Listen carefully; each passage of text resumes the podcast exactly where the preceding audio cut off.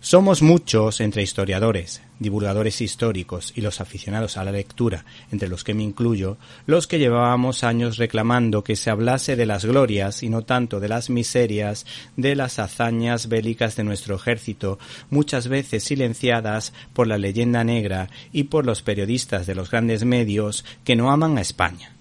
Por esa razón queremos resaltar la labor de la editorial Cascaborra Ediciones y su colección Historia de España en viñetas.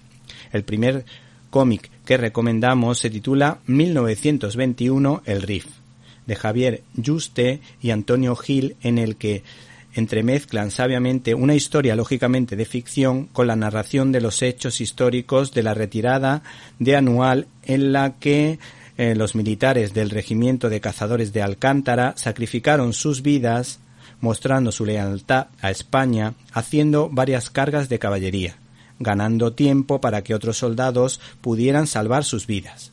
Curiosamente, en 1927, tan solo el teniente coronel Fernando Primo de Rivera Orbaneja, que dirigió estas galopadas suicidas, recibió la laureada de San Fernando. No obstante, el ministro de Defensa, Pedro Moreno. ¿Te está gustando este episodio? Hazte fan desde el botón Apoyar del podcast de Nivos. Elige tu aportación y podrás escuchar este y el resto de sus episodios extra. Además, ayudarás a su productor a seguir creando contenido con la misma pasión y dedicación.